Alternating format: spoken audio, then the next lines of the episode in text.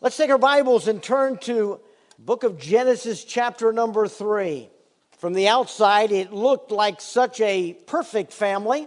The family portrait revealing the smiling faces, the coordinated outfits, the matching colors, and the picture shouted, We've got it all together. How surprised everyone was when the rumors were found out to be true the nasty fight, the custodial battle over the kids, the courts dividing the assets. How could a f- perfect family fall into such disarray? Well, you know, that's kind of the way the Bible begins in Genesis verse, chapters 1 to 3. In chapters 1 and 2, we're presented with a perfect family. Everything looks so perfect, everything looks ideal. And then all of a sudden, chapter 3 comes along and disarray takes over and everything falls apart. And we have to, if we're honest readers of the Word of God, this is the way God introduces His Word. We, we've got to stand back and say, Whoa, what is this all about? How did such an amazing family so quickly fall into disarray? What in the world happened to God's perfect family? That He designed and learning the lessons of the first family are strategic in our lives. God introduces the Bible by introducing us to this perfect family, and then its failure, and then the, the provision that God makes in order for that family of disarray to be made whole again. Well, we've considered for uh, just the last couple of weeks, three weeks, I guess, uh, four weeks, we've, we've considered this perfect family. We looked at, the, at God's creation of the family in, in Genesis 1 and 2, designed by God. We, we looked at the team's captain, uh, at uh, this loving servant leader that God put as the head of the family. We looked at the amazing uh, help uh, that was meet for Adam to be able to help him be successful and to be uh, suitable for his life. And we, we saw this perfect family. And, and then all of a sudden, we read chapter 3. And uh, they reject and reverse their roles. The man tells God that the problem is the woman. Uh, they get kicked out of the garden. God, God even puts up uh, cherubim with flaming swords to keep them from getting back in the garden. I mean, this, this is disaster. Genesis 3 changed everything.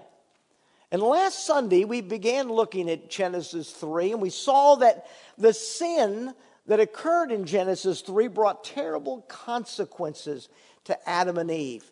And we focused on those consequences last week. What, what did sin do to them?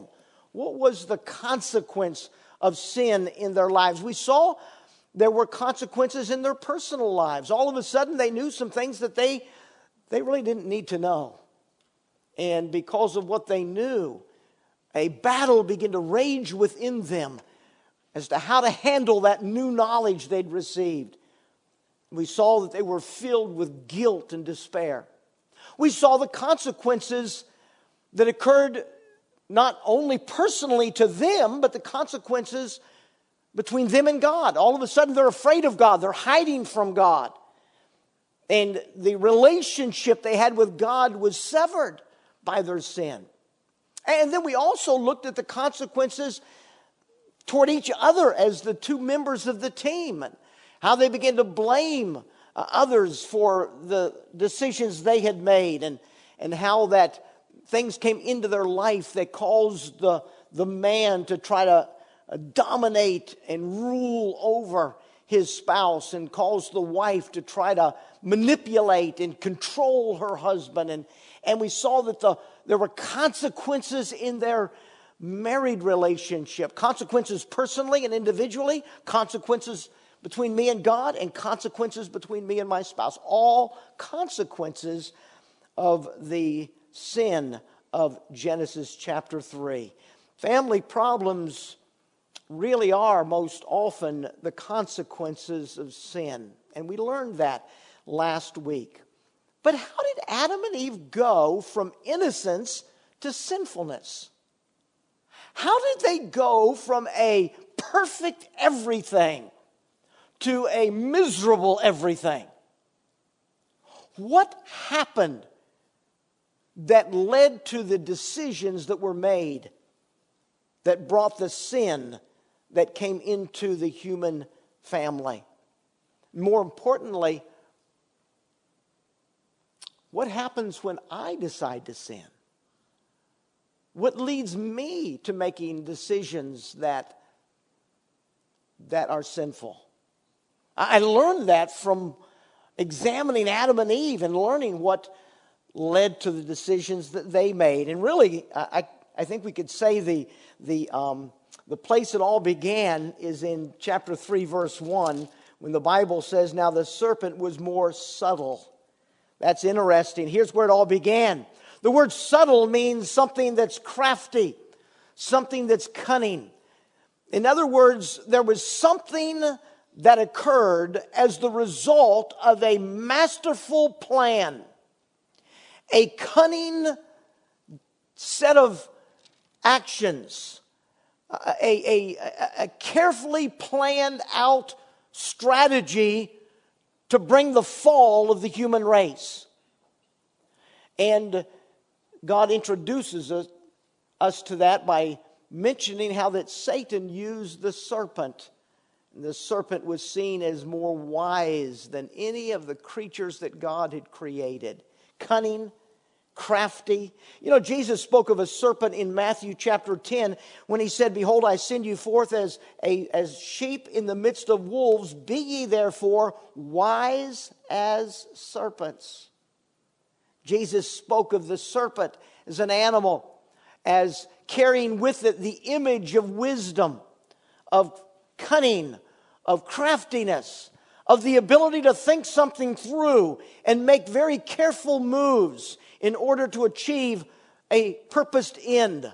It's, it's the master chessman at the chessboard, and every move he makes is strategically made because of the ramifications it'll have five plays down in the match.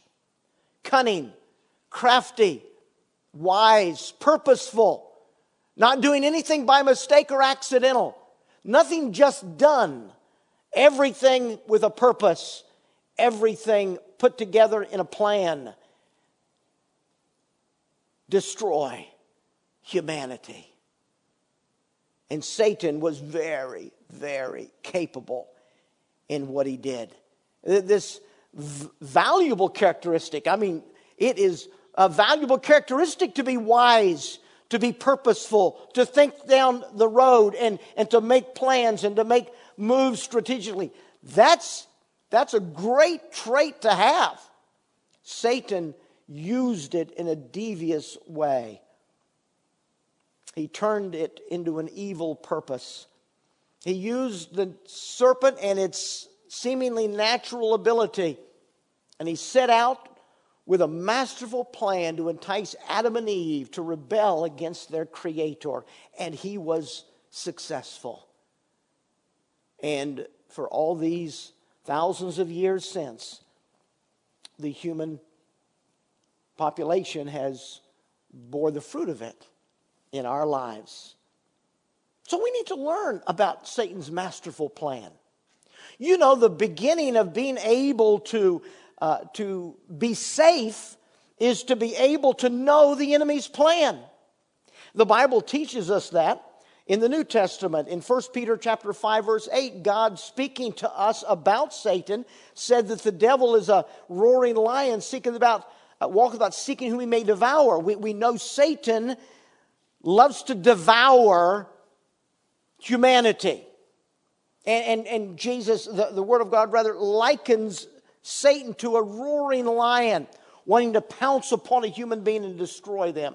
And so listen to what, what the Bible says at the beginning of that verse Be sober, be vigilant, because your adversary, the devil, as a roaring lion, walketh about seeking whom he may devour. Be sober, be vigilant. The instruction we're given is know Satan's plan, know his strategies, understand how he operates, know your enemy's battle plan. And the more you know about your enemy's battle plan, the more likely you are to succeed in not being destroyed by your enemy. And so, what we have in this beginning of the Bible, in the first chapter introducing us to sin, God lays out the masterful strategy of Satan to destroy humanity. And Satan is still employing this strategy to our very day. So, today, what we want to do is learn the crafty plan that the deceiver uses to try to be, victorious in our lives. And so, what is this plan? Well, there's four steps. You see them as one, two, three, and four on your little sermon worksheet. There's safety in knowing the enemy's battle plan. And uh, Satan's battle plan had four p- steps. And the first step for Satan was to plan your point of attack. Plan your point of attack. Isn't it true in military exercises and military strategy that the, the, uh, the military will, will try to figure out where the weakest point of attack is, where the most vulnerable point of attack is? And if I can find the most vulnerable place to attack, that's where we're going to mass our energy. That's where we're going to attack because that's the vulnerable place. So we are going to plan the point of attack. Satan did that. Satan started out with planning the point of attack. I want you to see in verse number one, the Bible says that the serpent was more subtle than any beast of the field which the Lord had made, and he said unto the woman. Now, don't associate the word woman with the word weakness. In a military strategy, you look for the weakest point in the line. That, that, that's a terrible analogy when it comes to Satan attacking woman. It wasn't her weakness, it was the purpose for which God created her and how he designed her to be perfect in the role that he created her to fulfill. Satan knew that her role was such that she would be the vulnerable place to attack. In verse number six, the Bible tells us at the end of the verse that she gave the fruit to her husband with her. Notice her husband was standing beside her when Satan spoke to her. That's critical to observe. Satan didn't find Eve by herself. He found Adam and Eve standing together. And when Satan approached Adam and Eve standing together, the point of attack that he planned was to address the woman with the questions that he had and the statements that he would make. Not because of the woman is weak, but because God had created and equipped Eve to help, not lead. That's how he made her, that's how he equipped her, that's what he built into her. She was there to help Adam be successful. And he created Adam to lead the team forward. And so Satan did not choose to attack the one designed as a leader. His plan was to attack the one who was designed to be the helper. You know, we're not even sure that Eve was present well, we know she was not present when God initially gave the instructions about what trees to eat and not eat. That was given in Genesis chapter uh, 2 to Adam before Eve was created. And so God said to Adam in the verses I read from chapter 2, verse 15, uh, 16, and 17, God said to, the, to, to Adam, uh, that he was to dress and keep the garden and gave him instructions about what trees to eat, gave him instructions about what trees not to eat, gave him instructions about the consequences of eating the wrong tree. God had given all those instructions to Adam before Eve was created. How much did Adam relate to Eve, those instructions? Did Adam accurately tell Eve everything God had said before she was created? We do not know. The Bible does not reveal that to us. We do know that Adam knew everything that God had said. We don't know whether Eve knew everything that God had said. Eve's role was, was a role that involved being protected, not providing protection for Adam. And so Satan planned his point of attack. He won't, he's not going to attack the one designed to be a leader. He's not going to attack the captain of the team designed to be the spokesman. He's not going to attack the captain of the team who knows everything that God had revealed before Eve's creation. He chooses to attack the one who was not designed to be the protector, but to be the protected. Satan carefully plans where he's going to attack in people's lives. John MacArthur, in his book Different by Design, speaking of uh, man and woman, husband and wife, he said, quote, bypassing the leadership of the man, the serpent went after the woman who was designed the follower. And what is really disappointing is that Adam stood there and let it happen. From what we can tell from what the scripture reveals, Adam didn't raise an objection. He didn't say, no, no, no, oh, oh, oh, oh. He stood there and watched it happen. Here's the first passive absentee husband in the Bible. He stands there and watches, but he does nothing to protect. He's passive. He's absent from the, in the sense of involving himself in what was going on. John MacArthur also said in the same book both the man and the woman twisted God's plan for their relationship, reversing their roles, and marriage has not been the same since. John Piper and Wayne Grudem, in their book, Rediscovering Biblical Manhood and Womanhood, said this Isn't it striking that we fell upon an occasion of sex role reversal? The very first sin involved the reversal of the roles for which God designed, created, and designed a man and a woman for. And the very first sin came as a result of the reversal of those roles. John Piper and Wayne Grudem went on to contemplate, went on to, to extrapolate from that. They said, Are we to institutionalize in evangelicalism in the name of God, in, in, in the name of the God who condemned it in the beginning? Interesting question. This is an issue being grappled with today. The Word of God doesn't fit the modern view of things. And so we have the dichotomy between what God says and what man says and the wrestling of that. It's dangerous to get out of the place that God created me for. And we see Satan very carefully chose where he was going to attack to try to bring down humanity. Well, that was only the first step that he took. Then he took a second step. The second step is that he raised suspicion about God.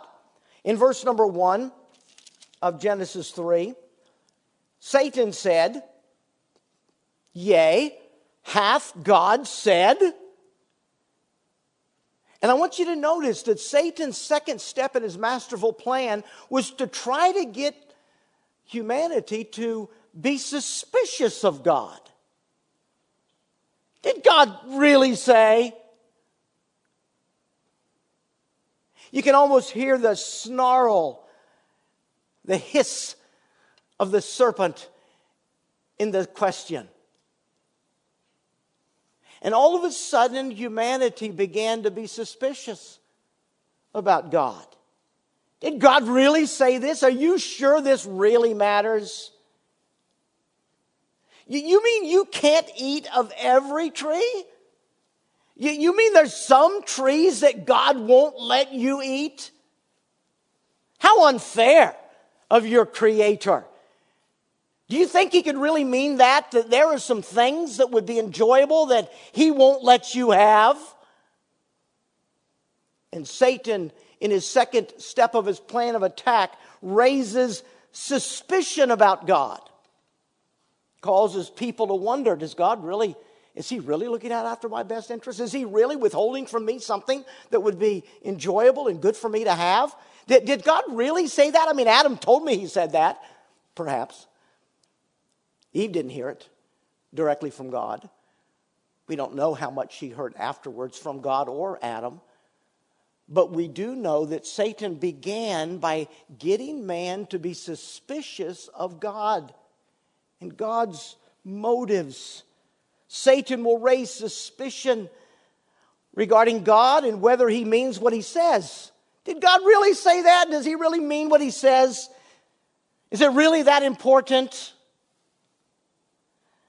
You know, Satan wants humanity to be suspicious of God to question God.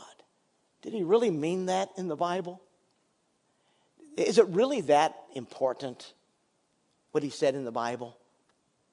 And Satan wants us to be suspicious of and question God in our lives. What parts of God's word do you put a question mark over? What parts of God's word do you read it and then say, Did God really mean that? What parts of God's word do you read and say, is it, is, is it really that big a deal? That's where Satan began to tear down the defenses of Adam and Eve to move them towards rebellion against their Creator. Thou shalt love the Lord thy God with all thy heart. Really, God? All my heart? Really? If you love me, obey me. Really, God? I mean, every day in every situation. I mean, the Bible is so full of instructions on what it is that pleases God and how to live to please God. You know what Satan wants me to do? He wants me to be suspicious of God. Why did he tell me to do that? What's he withholding from me? What does he want me to enjoy?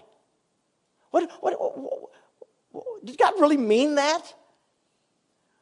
And that is the suspicion that begins to question God. And then there's a third step. The third step is to recreate God into the image of what I think he ought to be like. Now, there's a typo uh, on in your little handout uh, that I found this morning. Number one should not say your weakness. Number one should say your new God. Your new God.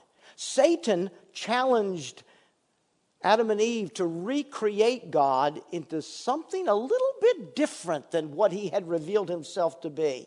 Because once you begin to question what God said and you begin to doubt if God really meant it and if it's all that important, now it's time for a frontal attack directly against God Himself. Change God into an image that fits the lifestyle of the human being. Let's manipulate God and make him fit what they want so that they can live for God and please themselves at the same time. How did Satan do this? Let me introduce you to Adam and Eve's new God. In verse number two of our text, Verse number two, the woman said, the, at the end of verse number one, Satan had said, uh, Ye shall not eat, hath God said, Ye shall not eat of every tree in the garden? And the woman said, We may eat of the fruit of the trees of the garden, but of the fruit of the tree that is in the midst of the garden, God hath said, Ye shall not eat of it, neither shall ye touch it, lest ye die. Let me introduce you to your new God. Your new God isn't as good as you thought he was. You notice in verse number two, Eve said, We may eat. If you look across the page to chapter 2 and to verse number 16, what God actually said was of every tree of the garden thou mayest. You see the next word? She left that out. Now, I don't know if she left it out because Adam had failed to adequately communicate the goodness of God that is incorporated into that word, or whether Adam had told her and she just is dismissing it. Whichever way, one of the two of them began to minimize the goodness of God. God said, Look at the trees in the garden. Look at all of the fruit. You can freely eat to your heart's content. And when Satan questioned Eve about what God said, she minimized the goodness, left out the word freely, said, Well, God said we could eat. You know, there's a lot of difference between saying, God said we can eat, and God saying, You may freely eat. I want you to notice that in Satan's masterful strategy, he wants humanity to recreate God by minimizing his goodness. Don't consider God in all of the abundance that he gives to us, in all of the abundance of blessings that he provides for us. Don't focus on the goodness of God.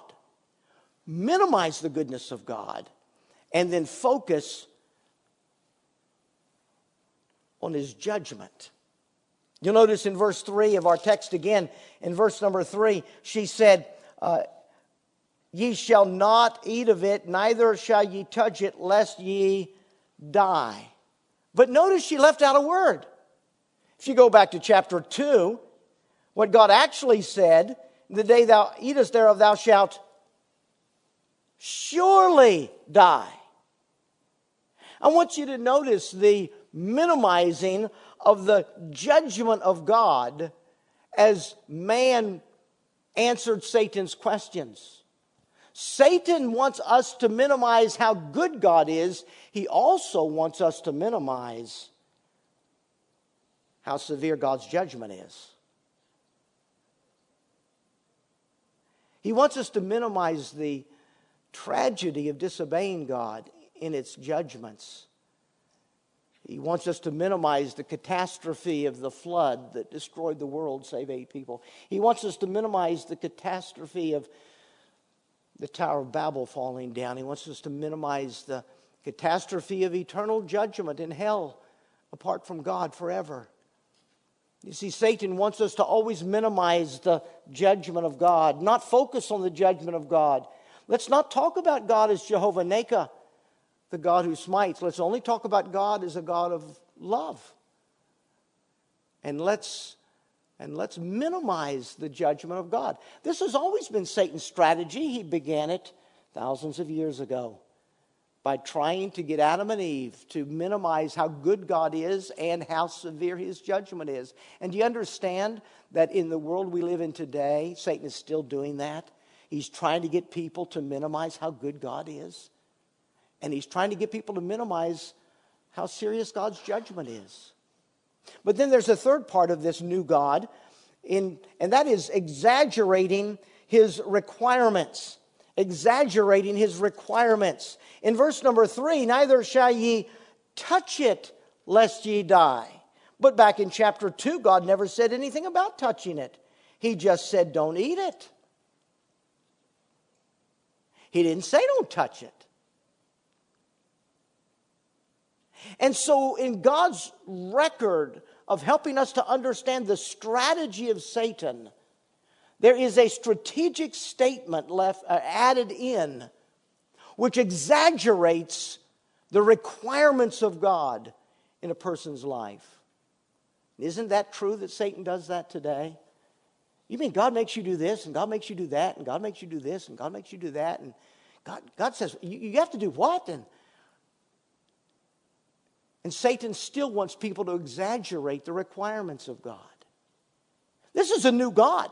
This isn't the God who exists. This is a God that fits man.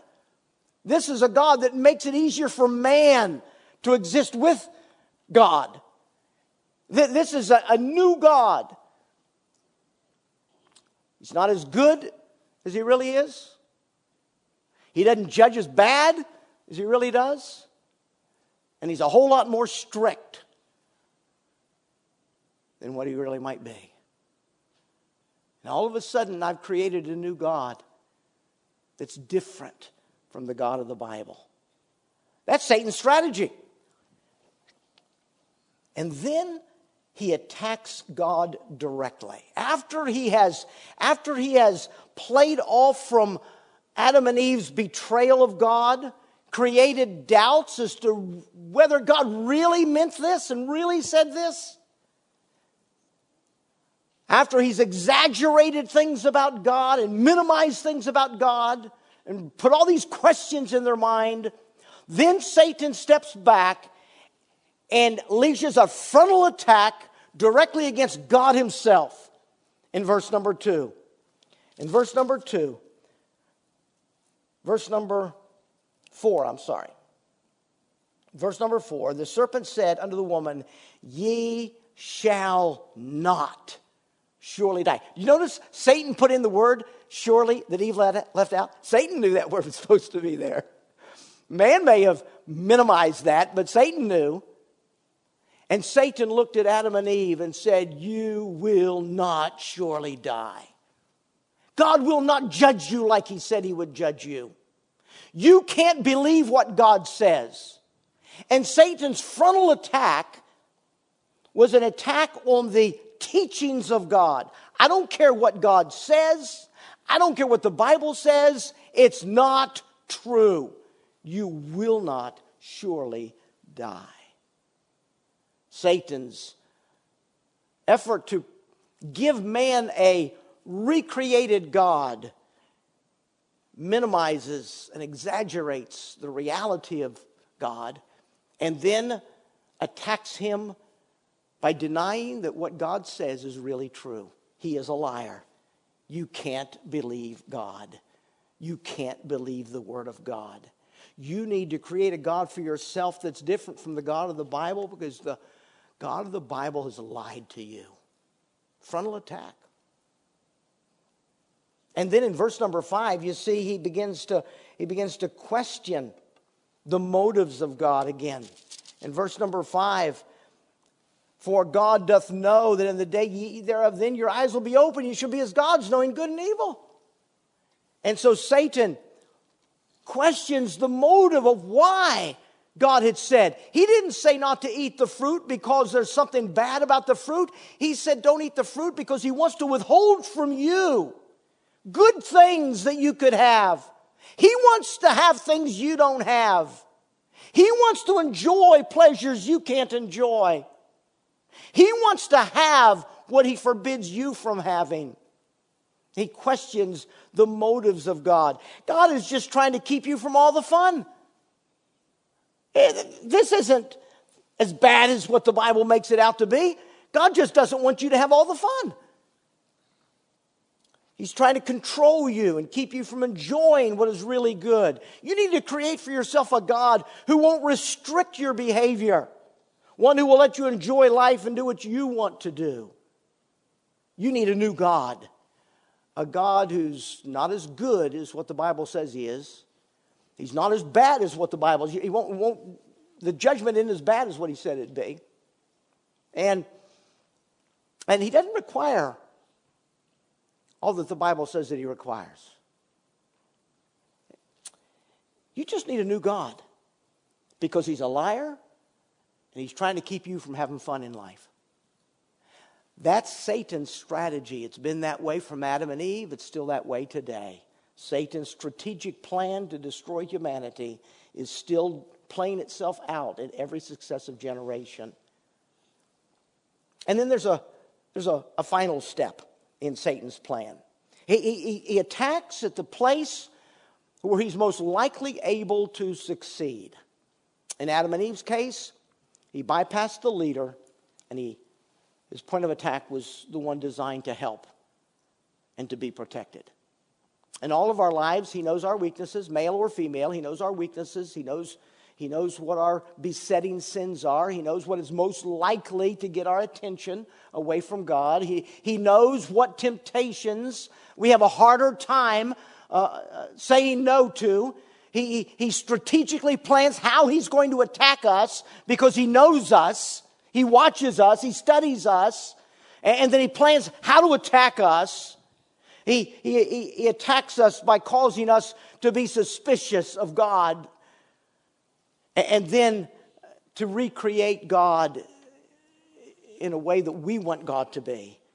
And then the final step is to challenge us to focus on pleasure in life. In verse number six, verse six says, And the woman saw the tree was good for food, pleasant to the eyes, a tree to be desired. I want you to notice that Satan focused their attention on something that was pleasant, that they would enjoy. Uh, there, there are three three numbers under that focusing on pleasure at the bottom of your worksheet. The first one is you consider it the woman saw. Here's how Satan uh, tries to, to, to, to, clinch the argument, to, to win the final battle. He, he, he, he, he, causes us to be suspicious of God, to, to try to recreate God into a God that, that fits us better. And, and then he shows us something that looks really, really enjoyable. And we begin to focus on that. We consider it. Eve, maybe even never paid any attention to that fruit before. She now, the Bible says she saw that the tree was good. In my imagination, I can see that Eve turns and looks at the fruit like she'd never looked at it before. Oh, she'd seen the fruit before. I, I, I have to, to believe that she'd walked through the garden. She knew where the tree was that, that she couldn't eat from. No, no, doubt she walked by it and saw the fruit hanging there and just never paid it any attention. But now she looks at it and she considers it. She focuses on it. That looks like that would taste really good. And she begins to focus on the fruit that she saw. And so she took a long ponder at the fruit and saw that it will please me. It's good for food. It will please me physically because it's good for food. It'll please me mentally because it's pleasant to my eyes, fun to look at. My mind savors every moment. It pleases me emotionally. It'll make me wise. I'll know some things that God hasn't let me know. And this particular sin, this particular temptation will bring to me something that I couldn't have had before. And so I focus on what I want. Do you understand what's playing out here? We, we've, it's been in our news. It's, been, it's filled the news for the last year. It's called No Consequences no consequences. When that fruit brings no consequences, then I think about maybe I should. No consequences. We've seen it on the news this last week. New York City, carjackings are way up. Why? Because it's spread throughout the city that all the thugs know there are no consequences to carjacking. You can knock someone over, jump in their car, take a joyride. You can get arrested and let back out. No consequences.